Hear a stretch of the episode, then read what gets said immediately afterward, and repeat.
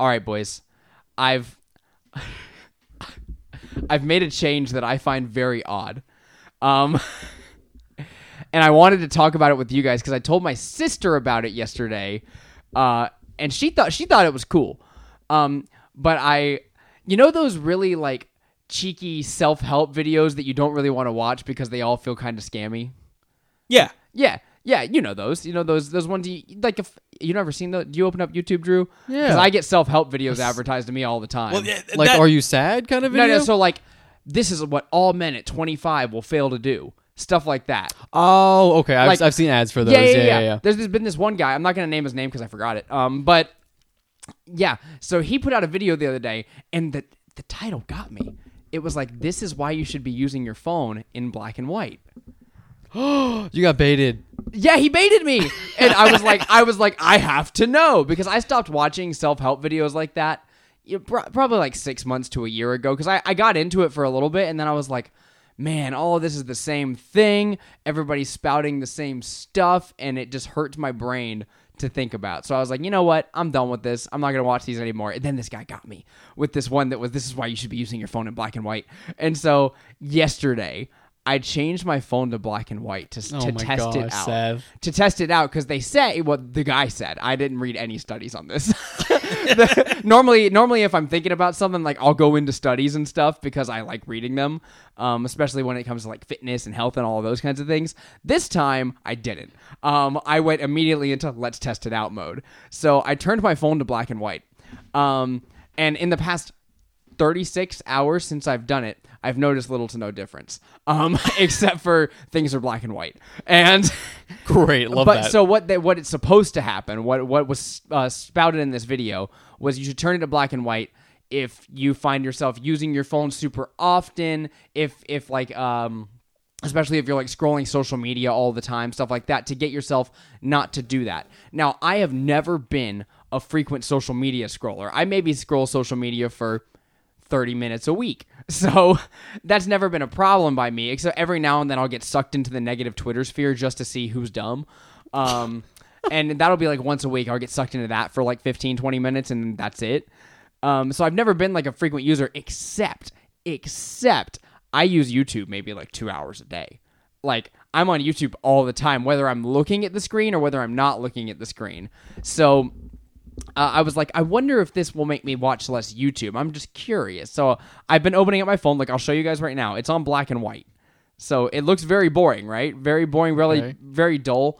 Um, though I will say, all my pictures and stuff look so crisp in black and white.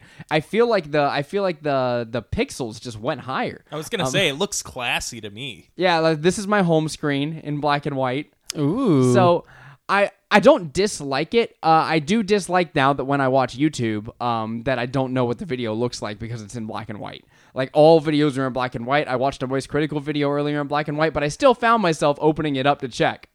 So I'm gonna keep it there for a little bit, maybe until I go off to basic in a couple of days and then turn it back. We'll see.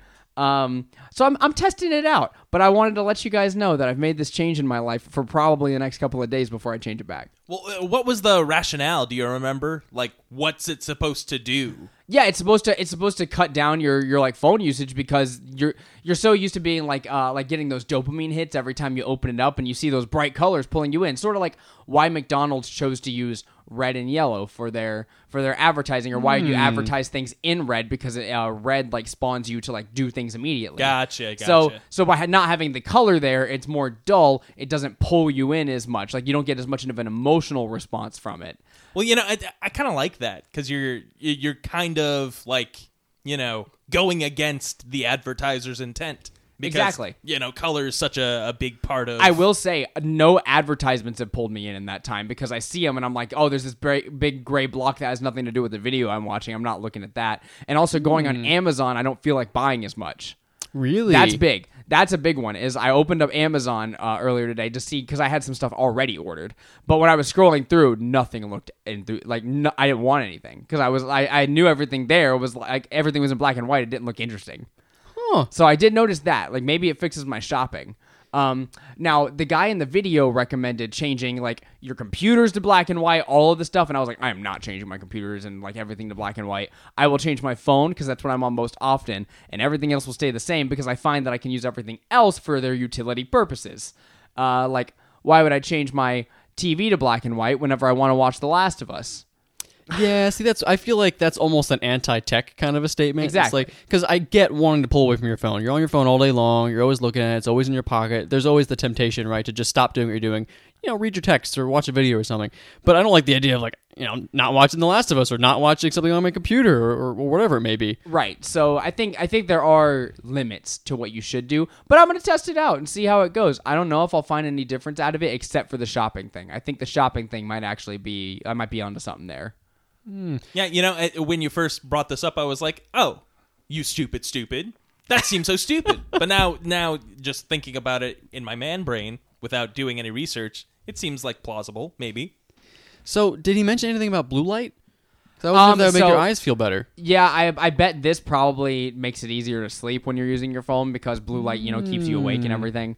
So that's probably nice, but you can also do that if you just change to the warm setting. Like you you put your phone on like the nighttime settings mm-hmm. to where it changes to warm colors at night. That helps a lot. You know, blue light glasses, I have those. I wear them sometimes, but I usually wear them as a fashion statement and not as for their intended purpose of wearing them every night so that way you fall asleep fine. I try to wear them while I'm working because I'm sitting at a, a computer all day Good long. idea. But I feel like when I wear them, I feel better because it's a placebo thing. It's like people people tell you like you should wear these blue light glasses. So I put them on, and within a few minutes, like, oh, I feel so much better. I'm so cool. But I don't know if it's actually making me feel better or if I just think feel it's better. more of like a long term thing. I don't think you should be feeling it immediately. Like See, I- that's like- what I'm saying. I think it's fake. It's not like caffeine or anything where like you feel it within minutes. Yeah, yeah. No, you should. It, if you're gonna feel effects, you should probably notice them over the course of a few days. That's what I was thinking. I think it's complete placebo for me. Like as soon as, as soon as I put it on, you know, which I know it does help long term, obviously. But I'm definitely getting this fake feel better sensation, which is not true. It doesn't make any sense to me. But I mean, Yeah. hey, I feel better, I guess. yeah. No, I, I do like blue light glasses because they're an excuse for me to wear glasses. And, you know, I, I feel like in certain times I look good in glasses, and then other times I'm like, ooh, today's not a glasses day. Well, not in black and white though. Oh, speaking of black and white, um, welcome to Table Talk Friday. My name is Seth Pittman, and I'm joined by my two lovely, lovely friends, Zachary Carvon and Andrew Romano. I said your names backwards that time. Uh, how are you boys doing today? You know, I'm feeling pretty good, Seth. Glad you said it at the beginning of the episode again. It always makes me feel like we're on schedule. Living my life to the fullest. I'm exhausted. There was a small car crash on the way here, but, you know, that's sad. We're going to talk about happy things. Zach, tell us something, please. Please, just a little bit more happy, a little more positive vibes. That's all he's got. Yeah, I, I'm full of positive vibes. In fact, I, uh, you know, I'm, I'm just really excited to talk about our topic for today. So that that's something positive, right? There you go. Um, Which is sixth and maybe seventh level spells. We'll see what happens. Yes, but first I want to do my news updates because I'm totally ready to talk about these. Well, please go ahead with your news updates. So I'm super excited because, um, as I mentioned in my recent solo episode, I think I already have that up. Um, oh no, it was on a Patreon post show. My bad. Uh, and on one of our Patreon post shows, we did finally resolve the situation with Wizards of the Coast and the OGL. Um, woohoo! Go! We won. Uh, we got every we got everything we wanted. So um, five uh, the SRD five point one has been uploaded to Creative Commons, meaning that five E is ours, baby. We own the rights.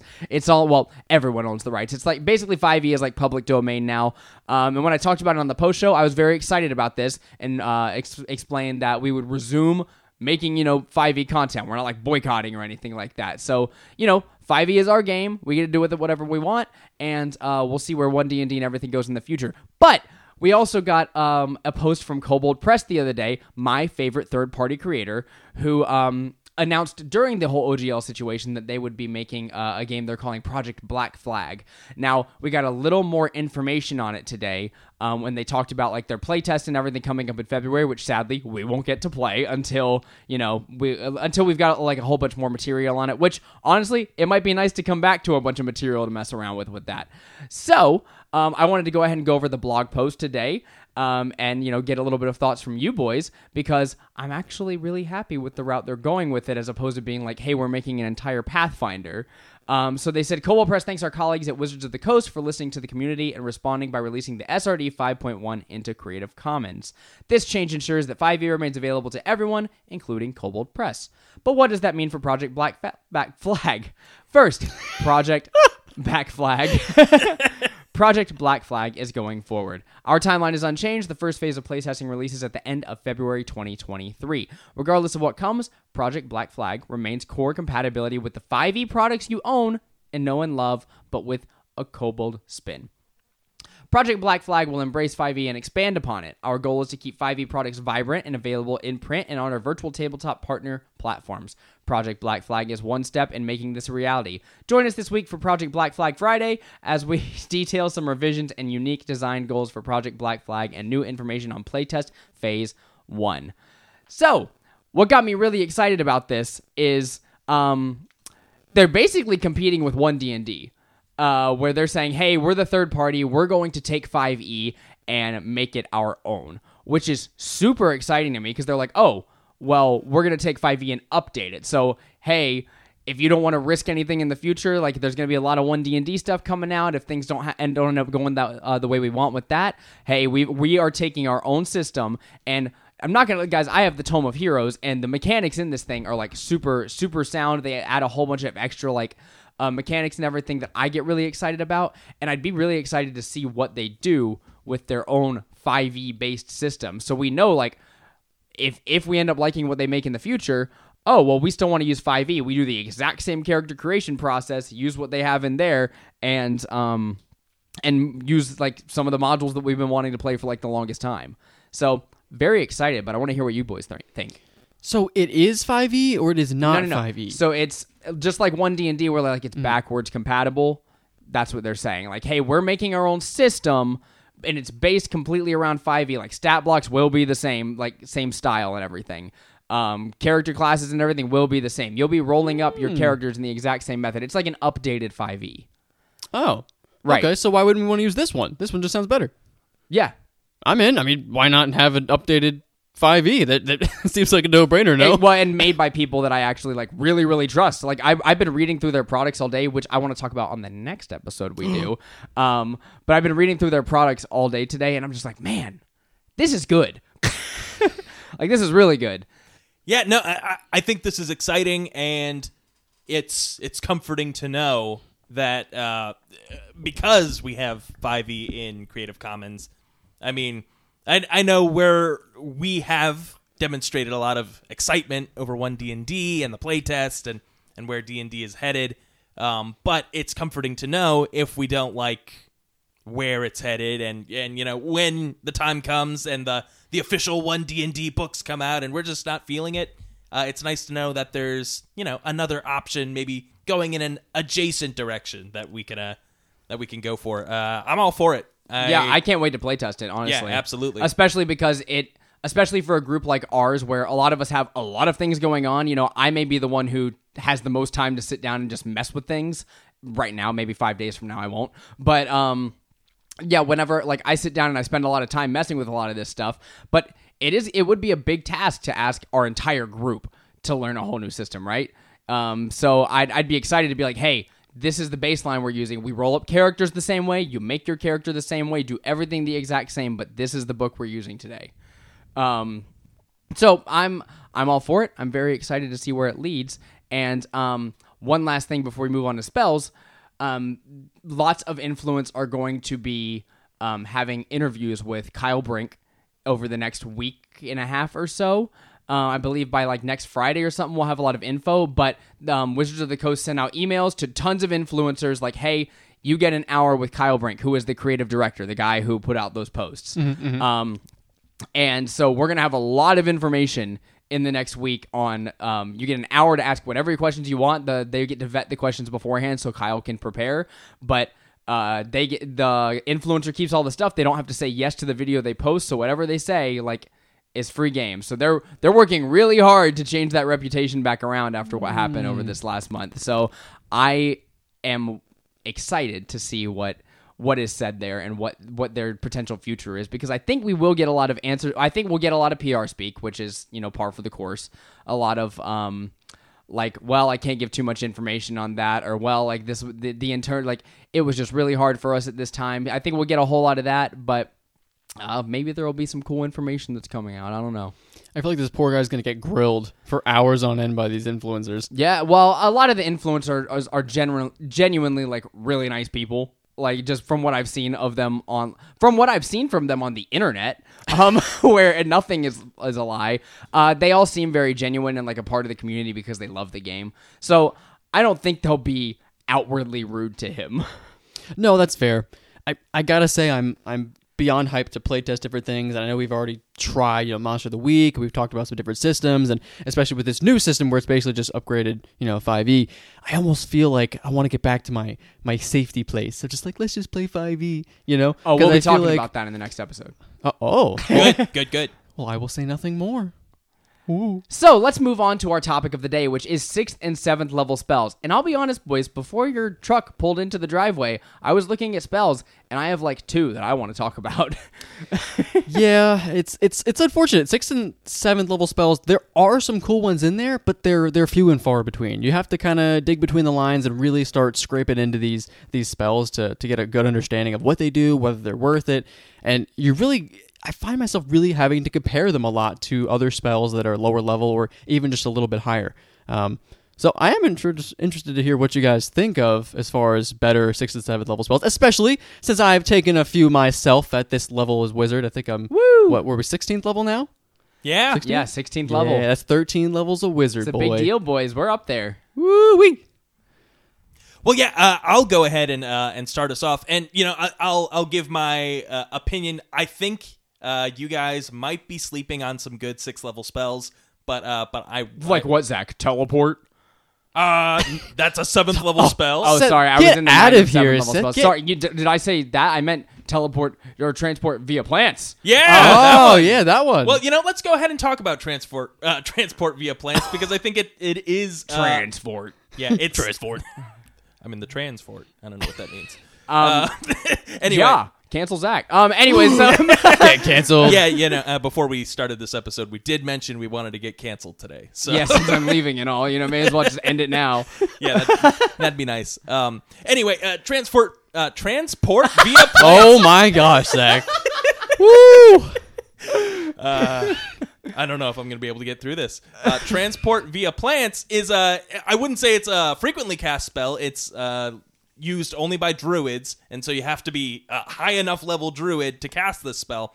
Um, but it's kind of cool, uh, very flavorful version of teleport, which uh, teleport's a seventh level spell. Transport via plants is a sixth level spell, and uh, I don't believe druids ever get access to teleport. So uh, it, it's handy. In any case, uh, it's a, a one round thing. Uh, essentially, you cast this spell on a large or larger plant uh, within 10 feet of you, and then uh, for the duration of the round, any creature that goes through that uh, plant uh, basically goes through a portal and comes out through another plant anywhere on the same plane of existence as you, provided you've touched that plant before. So it, seems really cool as just like this. You know, there's this secret Little fast travel mechanic. of yeah, druids know how to get around in this super fast, you know, uh, keen uh, way in tune with nature. Where wizards they'll have their their teleportation circles or or you know just teleport. Um, I think it's cool that there's this flavorful option that exists, but um, I don't I don't think it's making my point very well for why six level spells are awesome. well, no, I, I do actually because we see this very frequently cast. Drew, do we not?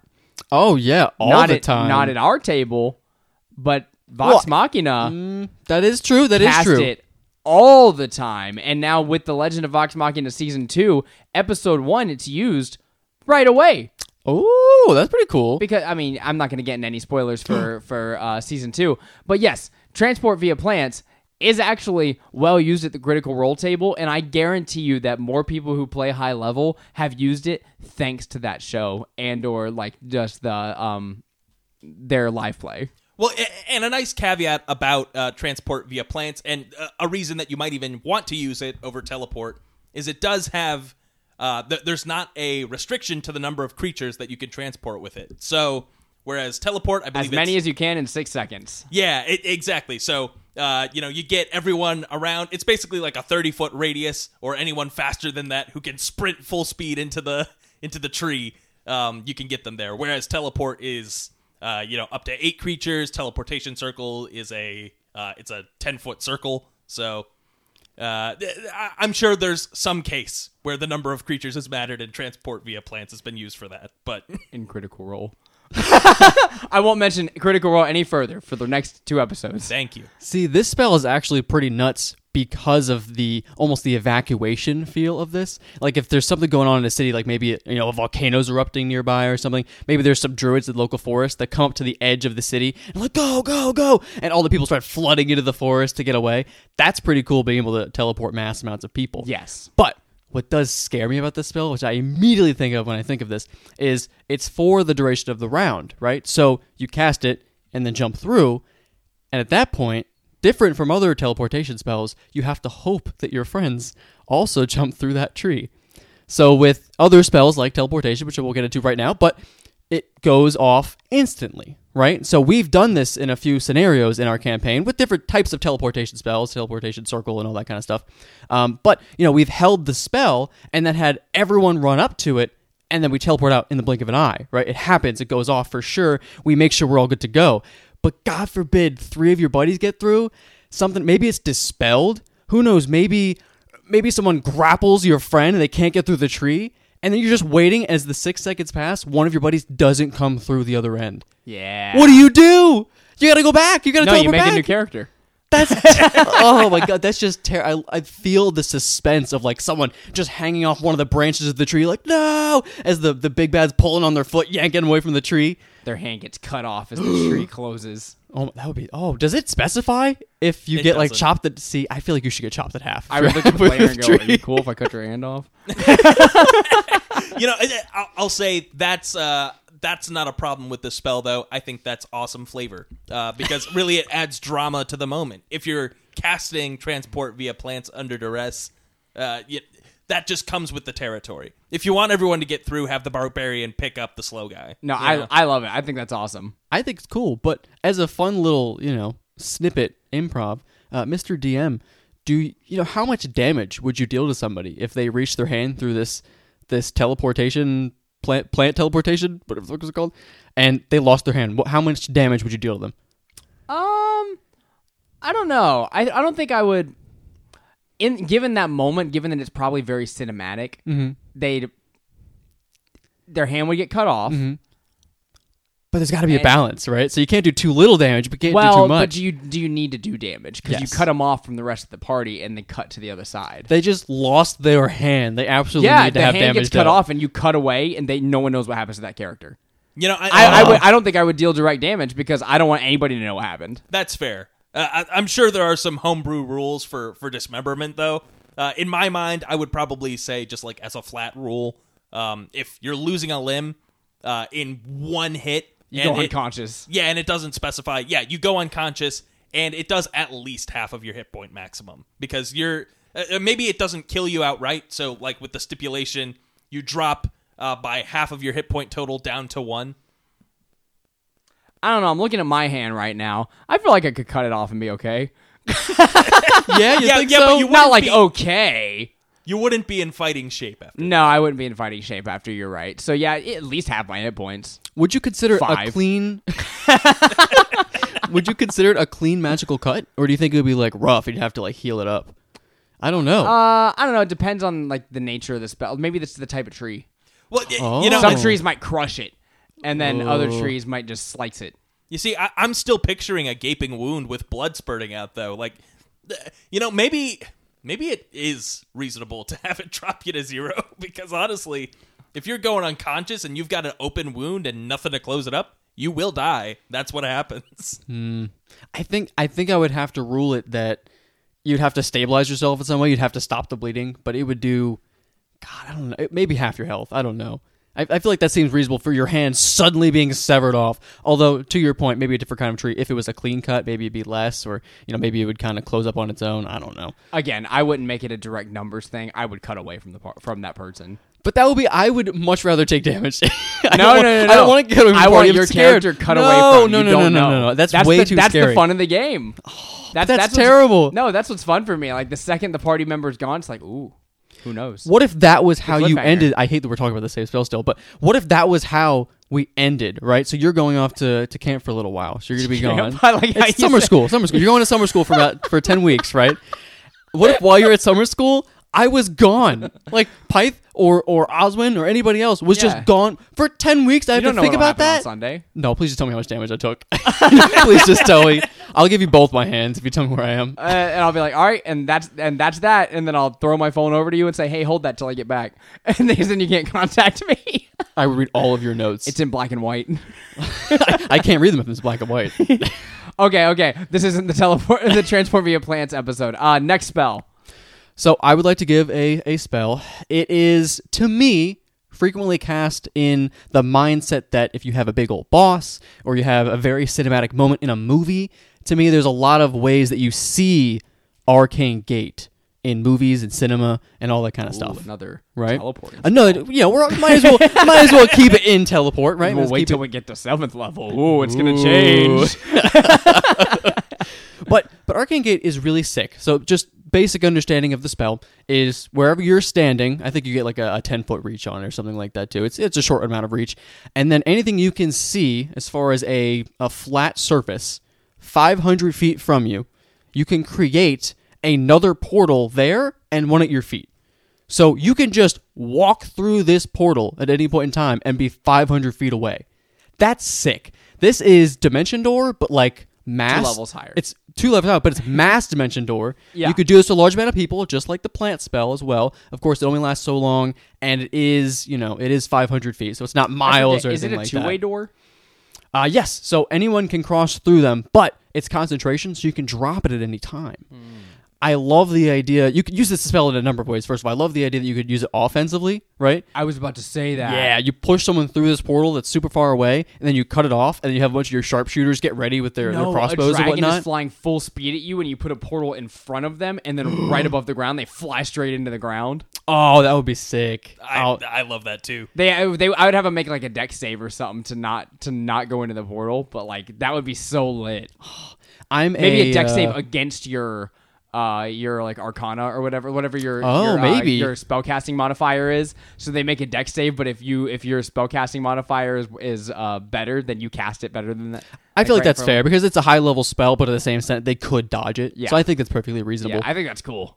So, I mean, just right there, there's a million ways you could use this spell. I have been sitting on the spell for a while. It's been in my spell book ever since I prepared it. I haven't got to use it yet. You had the perfect moment. but I know, but you, I didn't know. I didn't know. so, in our campaign, we're we're high stakes right now. There's a lot going on. We have to. I have to make sure I'm always keeping my spell slots ready if we need to plane shift or if we need to teleport something like that. Uh, you know, seven level spell. We need to do something crazy like that. I need to have those spell slots ready. So we are in this cinematic moment where I could have used Arcane Gate to teleport the entire party right up to the boss, right in his little throne that we was sitting in, talking to one of our buddies. It would have been sick, but. So you have to take advantage of it when you can. You got to use these spells when you can, boys. But Arcane Gate is really cool because think about how many things you've seen where something like this happens, right? The big bad walks through the portal. I'm thinking, uh, I'm a big Mortal Kombat fan, right? So I love the idea as soon as the fight starts, like Quan Chi walks through the green portal with like the swirling green skulls, and he gives this cool one liner right before you fight to the death. That's sick. I, it's very, very cinematic. It's very cool. And I don't, it, it- maybe it gives you an idea of how you flavor it. You could definitely flavor it like a large dimension door. It could just be like a double set of doors, which I think is kind of funny. But I love the idea that no matter what kind of mage or caster you are, you could flavor this in different colors too. It could be a big swirling arcane purple door, or it could be for my character Pyth. He's very uh, divination based, and I always imagine divination magic as like a like a white. A lot of people say they imagine yellow, but I always imagine like this pristine white energy. Um, you could walk through this big old like just um, if you've ever seen like the Good Place, just a big white space, or like SpongeBob SquarePants, where he walks into the the what was it, like the I can only imagine a Mario warp pipe. That's all I can. Think. No no you can't. Oh, that would be cool though. I think that's perfect. That's that's literally all I can think about. Which if we ever play a high level one off with Arcane Gate, I would love to play a Mario themed caster I where you you create no no think of it think about it I'm not DMing this. How good, how cool would that be? You create this big old pipe, right? And then you could have like Piranha Plant, you could have Bullet Bill, you could use like a Star Power. I don't know what spells you would use those with, but it would be sick, right? There's there's so many ways to flavor it that's really fun and all about flavor. And you do see this. I'm counting it as frequently cast. You know, invulnerability is a spell, so that that's your star. Enlarge, reduce for your oh, mushroom. that's true. That's true. Uh, Oh friggin' no, we can't. We can't, guys. What? fireball I or can't. I firebolt. can't have us having uh, Mario 5e. No. But why not? No, but it would be could so be done. fun. Imagine, imagine I've built up like a Lego tower, and you guys are literally moving the pieces as combat. like you have to jump and land on them, and I have you making rolls to actually hit them. Uh, like with the Mario Lego set. This is great. You do double damage if you jump on I- someone's head. no, I- I don't- believe me, this is a great idea for any group that that wants to. That's not me. Like I, I am not. I am not cut out for this. we'll play um, Pokemon 5e, but Mario 5e is just too much, I guess. I yeah, it is uh, because Pokemon is an RPG. Um, so let me let me bring up my favorite one and probably this only sixth level spell. Given that I don't get to play, um, the, this only sixth level spell I think I will and will ever get to cast. Um, Chain Lightning, uh, the one. It's a good quintessential sixth level damage spell that's not disintegrate. Um, now, Chain Lightning is really cool, and I got to use it this past week against you guys. Um, it's basically a light, a, li- a little tiny lightning bolt, right? Imagine you shoot it out and how lightning like bounces between people. It's like that. It deals an immense amount of damage. Um, how much exactly? 10d8. Exactly. Um, 10d8 damage to the target you hit, and then if there are other targets within 30 feet, the lightning bounces to them up to three. So, and they all, all have to be within 30 feet of the original person that it hit. So you hit the first person, and then it bounces between three others within 30 feet of the original person. So I got to use it this past week on two people, and that felt great. I can't imagine if I had hit the whole party. Um, Did you hit us with chain lightning? yeah, When? I were you not paying attention? Maybe I was looking down. Gargouth and Aerofras got hit with chain lightning. Yep. Oh, I I can't believe I missed this. Yeah, I don't the, remember this um, being cast. That's the- insane. Or Orobos cast it. Yeah, they could just Oh, do that shit. Yeah, they had Where multiple. where were me and Hakili with counterspell? uh, way on the other side. Yeah, you couldn't see it. Yeah, no, I tried to cast chain lightning on you guys, and Hakili counterspelled it. Oh, yeah. See, I'm glad he did that. Yeah. I didn't want that. So uh, chain lightning is the quintessential to six level damage spell. That's all I have to say. Yeah, and it. What I like about chain lightning is it does feel just more. There's more prestige to it, right? Um, because ultimately, it's not that different uh, from a fireball when you get right down to it. But I love the you know the mechanics of it, where there's yeah you hit the one guy and then it arcs and bounces uh, you know over to the others, uh, and 10 d8 damage is nothing to sneeze at. Uh, I, I think that this, much like a lot of the other uh, high level spells, is a nice one for the DM to have just to, like, you know, make your players shit their pants. Yeah. Oh, for sure. And keep in mind that's a whole lot of damage for one person, right? At sixth level, right? You hit four people with one. You can upcast it for more. When you upcast it, you get an additional arc every time. So you could get an additional three lightning beams off chain lightning at a maximum Now of you're not ninth going to use level. your ninth level spell for that. So I don't maybe know. It might be- maybe that might be eighth worth it.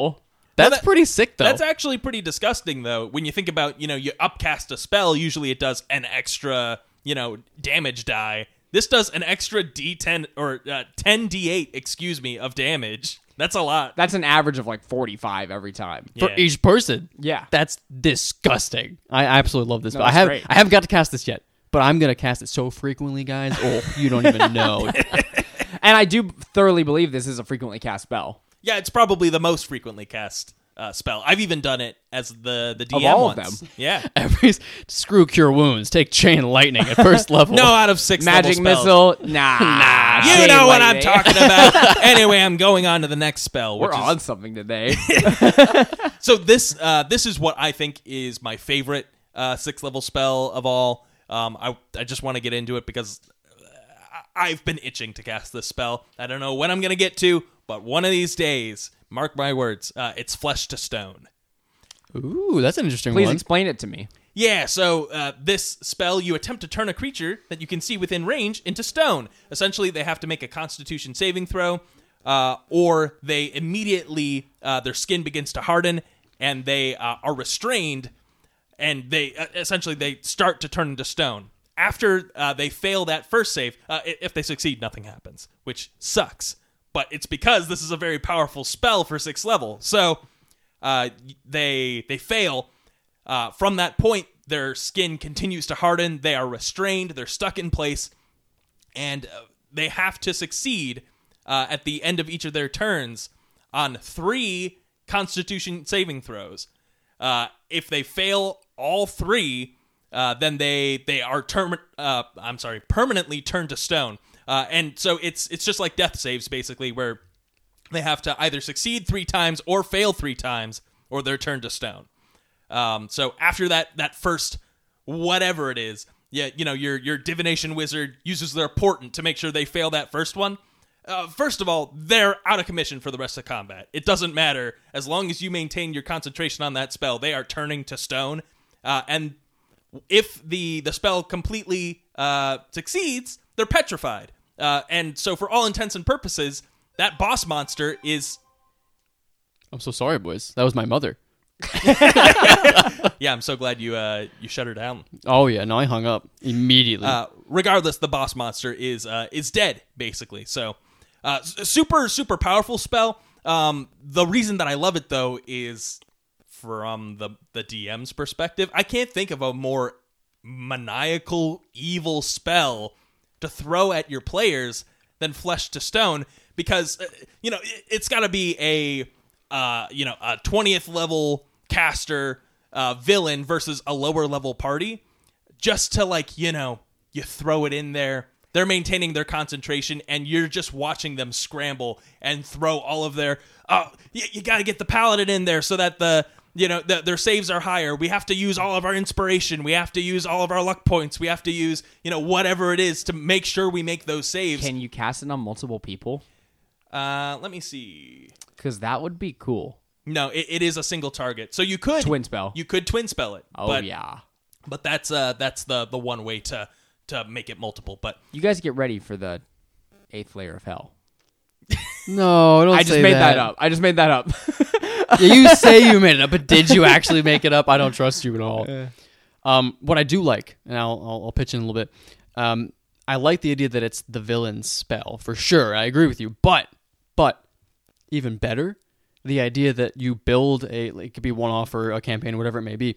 You have a party where that's that's your shtick. That's what you do, right? You have this one person that casts it, and the rest of your party is designed to make that person fail all of their saves. You have portents, you have things that give them disadvantage. You give them mind sliver minus four. You bane them, do some crazy stuff so they just fail all their saves, and you just win all fights. yeah yeah, so What's the name of the the oh, the basilisk? That, that's the name of your party. That's sick. You could be like an adventuring group. Yeah, That's, what actually very cool. well, think about like you're uh, you're like bounty hunters, right? So you have to bring in people's heads for like a like a like a prison or something. So you just turn him to stone, you drag him back. Like I got him. He's right here. Oh yeah, That would be sick. that would be super sick. Yeah, and, and so I I love that as well as you know this spell is its own win condition. You know, it, it completely changes the way you think about combat when the monster isn't a sack of hit points; it's a sack of uh, legendary resistances. We get all those down, and then we flesh to stone, and then we we start rolling, and you know we uh, we make it as hard as possible for them to succeed. Uh, it, really, it, it, when you get down to it, it is just banishment with extra steps. But I I love the you know the little timer element. I love uh, the the flavor of it. You know, it makes you think of the basilisk, Medusa, uh, the White Witch from Narnia, if you're so inclined. That's what you No, thought of I- the White Witch from Narnia. Yeah, that, that was a good one. I wasn't the thinking of that. um, the King Midas and his golden touch. Yeah, or King Midas and his golden touch, or Mammon, who we fought in our last session, who uh, didn't flesh to stone us, he fleshed to gold at us. this man was whacking us with a man purse and turning us to gold. Yeah, okay? it was great. It wasn't even like a sword. It wasn't. It was. It was a big old man purse. Is all it was. That's Full of terrible. molten coins. How does it feel to get murdered by a man purse? Just I knocked on wouldn't your know. butt, turn gold. I'm the killer. Gosh, poor Varys was out for the entire fight. He I, just I lay- felt so bad, Oh. dude. Oh my gosh. So, anyways, do you guys have any other sixth level spells you'd like to talk about? Uh, one more I'll mention very briefly, because I do I can think of a very specific iconic moment in Critical Role, which a lot of people refer back to. Oh, we already decided we were going to talk about that. Oh no, I meant uh, I meant Adventure Time. That's what I was going to talk. That's what I was going to talk about. I'll, I'll allow it, Drew. Continue about Critical Role. So in the the famous one of the famous one offs where they did a little battle royale, right towards the the end of the series, a particular god at the time I don't know which character he was, so I won't say any more. Uh, but this particular character had cast a spell called Globe of Invulnerability, and when they cast this, this little bubble appears around you, and you're basically just invulnerable to damage at this point. Magical spells don't go through this thing. I think it's up to like one level higher than the, the level you cast it at. So if you cast it at eighth level, uh, nothing goes through this thing. Uh, people can't get in or out. There's no physical attacks. Uh, I, I think you've got it reversed. So Oh, what's up? Uh, it, it's uh, it's specific for spells. Um, so any spell of it's a sixth level spell of fifth level or lower cast from the outside of the barrier can't affect creatures or objects within. And then each time you cast it, it's spells of one level lower. So if you ninth level glo- globe of invulnerability, uh, anything but a ninth level spell can't pass through. Hey, still really cool. It still rejects magic, which there's not a lot of stuff that does that in the game that just shuts down your magic. You know, besides counterspell or like anti magic field, right? This literally just shuts down spells, things that are coming at you, and you can have other people standing next to you. So that's pretty sick. I also love the idea. Honestly, th- the main reason you do it, I just kind of want to roll around in it. I don't, I don't, I don't even know if it's if it says you specifically can do that, but I just, I just want to roll around like a little hamster and while I'm in this ball. We had a party member in uh, our original campaign who cast shield that way. He was levitating. and and he cast shield on himself and he rolled around like he was in a shield Oh because, my he, because everybody kept missing him. Yeah, Snagglepuss. Yeah, right? uh, yeah, that was hilarious. Uh, but yeah, there's there's nothing you know too incredible about this spell. I just love it for flavor. I've heard of it being cast, and I've heard some great stories about how it's been cast. So I feel like it has to be among the list for sure. Definitely one of the cooler ones, especially when you know you're trying to you know pick the good ones out of sixth level. Um, definitely one of the coolest ones. I love it. Definitely give it a try. It's the spell that your boss monster casts whenever all their minions are fighting you, and then they come in for phase two. Oh no. Yeah, you know, honestly, a globe of invulnerability would suck on a on an enemy monster, but that's that's probably what it's best used for. Well, I like the idea because you know how things berserk once they get so low on health, they end up going like into a rage or something like that. I like kind of what you were saying. I like the idea of a magic item that once you get down to a certain amount of health, it triggers. Right, very similar to a second phase of a boss battle. I love that because that extra layer of armor, where all of a sudden that that strategy you've been using the whole time of casting these long range spells, right? They don't work anymore. So now you have to get up close and personal with this thing. That's pretty sick. Yeah, or maybe it covers like part of their body like armor, so you have to hit a specific point so their AC goes up. Oh, like they have like a like an Achilles heel sort of a yeah, like maybe on. it covers their their neck down, so you have to get headshots, and so so like maybe you do a little more damage, but you their AC is like three higher or four higher. That's cool. you cast the spell wrong and it encloses everything except your head. Yeah. And you just start rolling around and just bonking your head on the floor. That's a good way to, That to is mess funny. up the spell. I you actually see, love in, that. in my imagination, it's like a, a Halo bu- bubble shield. and Yes. you could just go through it. oh, okay. That's pretty sick. I do like that idea. A lot of ways to flavor it. Pretty cool. Yeah, I didn't thought of it like that, but that actually makes a lot of sense. Uh, we're we're gonna get to seventh level spells in a second here, but I well, do I think want we should to- definitely do those on the following episode as we are hitting our limit here. Oh, okay, okay, okay. Well, well, then we've got plenty of time. So, uh, I'll just mention heal, which no one's mentioned Oh, yet. heal's a great spell. Oh, dang. Okay. Yeah, so uh, heal is the perfect healing spell, I guess. Um, you, you cast it, it's a six level spell, uh, and instantly, any target, you don't have to roll or nothing, you get 70 hit points back uh, every single time. Uh, the spell also ends blindness, deafness, and any diseases affecting the target, though it doesn't uh, get rid of petrification and that sort of thing. So, still a reason to cast uh, Greater Restoration and that sort of thing. But this is, uh, again, it, it's great if you have a, a party cleric or druid who can cast this, but in my mind, it's also great for, you know, the the NPC uh, that you have we along have with had the party. NPCs cast heal many times on our party. Definitely Um, saved our butt for sure. Yeah, and well, I guess I forget that Lulu played the cleric role because every time you guys would be in a situation where healing or like greater restoration was needed, Lulu was there. But then as soon as she was gone, it was like, oh, they're gold now. Um, Yeah. I can't fix that. Yeah, DM thoughts. Like, you know, their their first layer of hell, no big deal. I'll give them a, a full blown cleric with heal, right? Oh, you guys are two layers down or deeper? Pfft, take that cleric away. You guys don't need it. Well, it's yeah, now you have a big beefy boy along with you. but he can't cast heal though. That's a big deal. What if he could this whole time? Can you imagine he didn't cast it at all? That's actually disgusting. I just didn't know if I liked you guys enough yet. I don't know. I feel like a pit fiend casting heal would, Would be be. It'd be so weird. Like you definitely get burned a whole lot. Like you would take Yeah. damage in the process. You'd have like scarring or something crazy going on. Every spot that was healed, just terrible scars, like Oh. awful scars. I healed you.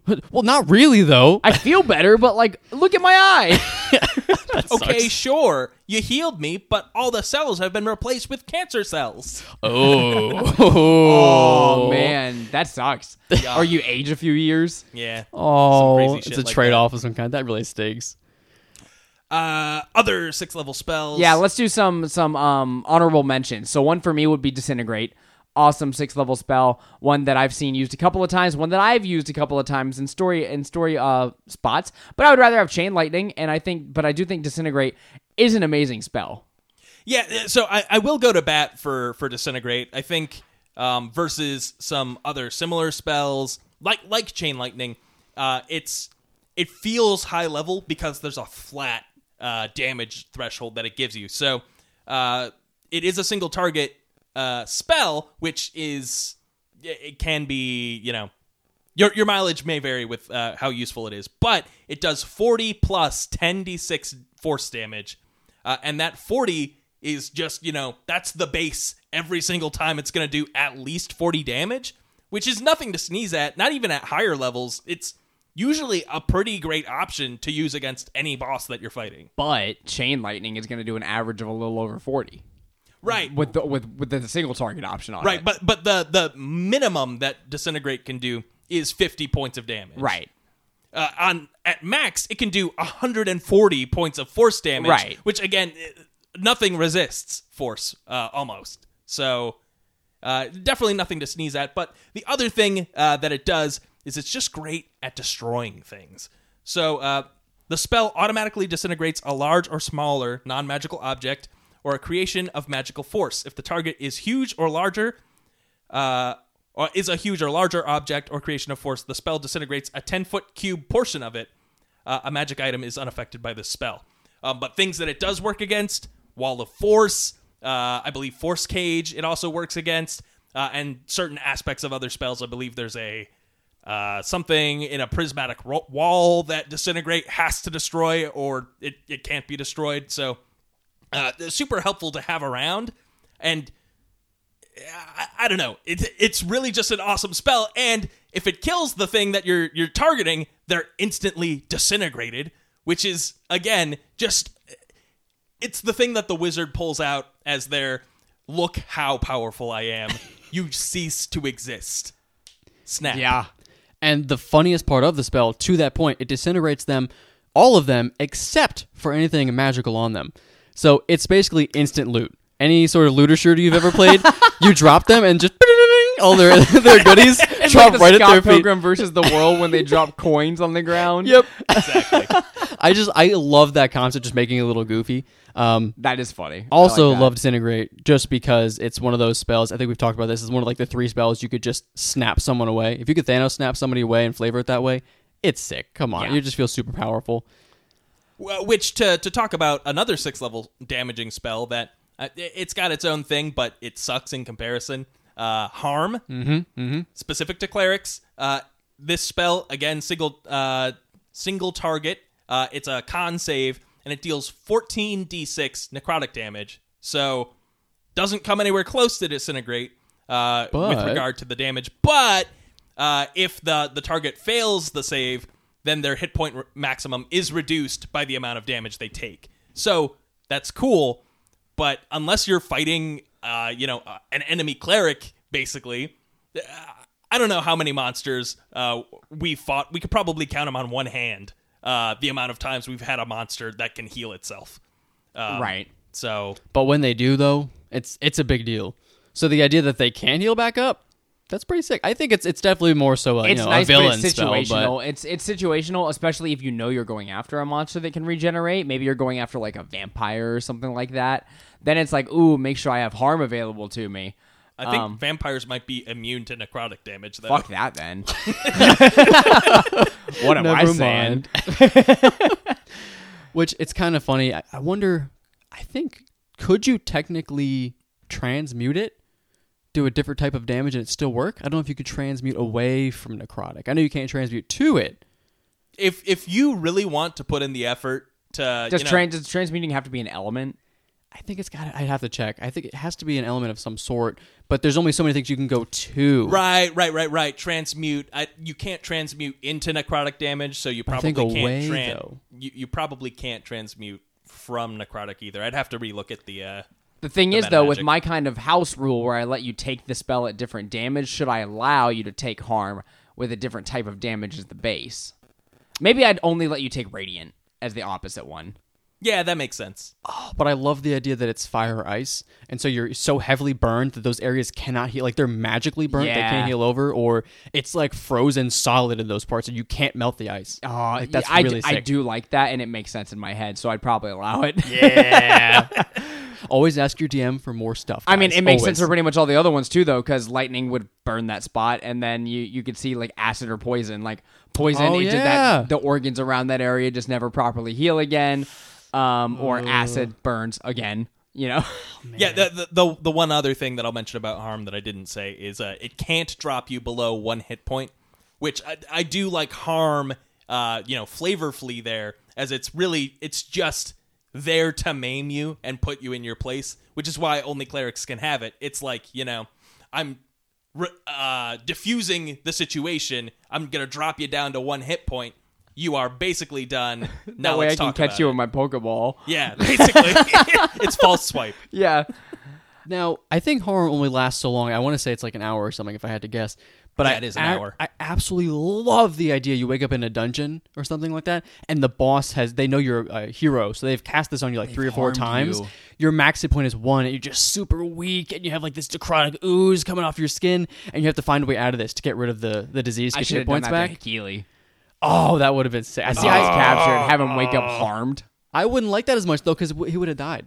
And I don't like. Yeah. I don't, I don't like when he dies though. Well, you would have revived him. You already had to. He did die. Oh, think about it though. If you took what two hit, two points of damage at that point, you would die outright because you'd have one hit point. That's true. two points of damage, Yeah. you're instantly dead. Yeah, you know, you don't really think about that, huh? That's terrible. That's absolutely disgusting. Someone pulls out like a little knife, and you're like, "Oh no, Oh, no. Or like you're scared of biting your lip when you eat. a sewer rat runs by and you're like 18th level, like don't you Please dare! don't. be scared of all the things you, you shouldn't be scared of anymore. It's actually pretty funny. All right, quick shout outs here for the end of the episode. Any others? Uh, Sunbeam is cool. It's like the the ultimate vampire destroying spell. Um, you basically get to shoot a Kamehameha uh, as your action for a minute. Um, Tasha's otherworldly guise uh, is an awesome transformation spell. Uh, so is Tenser's transformation. Um, both both super cool. But uh, Tasha's I feel like is a is a more universally usable spell. Tenser's transformation is very specific. It basically turns your uh, your caster into a fighter. And to get the most use out of that, you also want to have a lot of levels in a martial class. So uh, there's a very thin margin for where I think that spell's super useful. Um, let's see. Oh, Drew, you love scatter. Yes, I have yet to use it, but there's been a few situations where it definitely would have been helpful. I do like the spell. Uh, just basically, you you get to reset the battlefield. So if you and a bunch of your friends are in a sort of a bad situation, you know, maybe someone has the high ground, or they've surrounded you, or something like that, or you all need to be out of your cells, something like that. You can cast scatter. And everyone around you can use it offensively too, but all of your friends are now in different spots wherever you want. So you get to basically redraw the battle map with all your characters. It's pretty sick. That is cool. Yeah. Uh, and Heroes Feast. I really love Heroes Feast. Um, it's yeah, it takes ten minutes to cast. It costs a thousand gold every time you want to cast it. Um, but it is the all right. Let's prep for the final boss uh, and get everyone buffed up. Uh, it basically you, you take an hour to eat a huge feast. Up to twelve creatures can eat it. Uh, and after uh, for the next twenty four hours, uh, the creature is cured of all diseases. Uh, and poison, uh, becomes immune to poison and being frightened, and makes all wisdom saving throws with advantage, and its hit point maximum also increases by 2d10. Uh, and it gains the same number of hit points. And That's a lot. there's a cookbook called Heroes Feast. there is indeed a D&D cookbook. I own it. I made um at Thanksgiving I made a wood elven salad and it was great.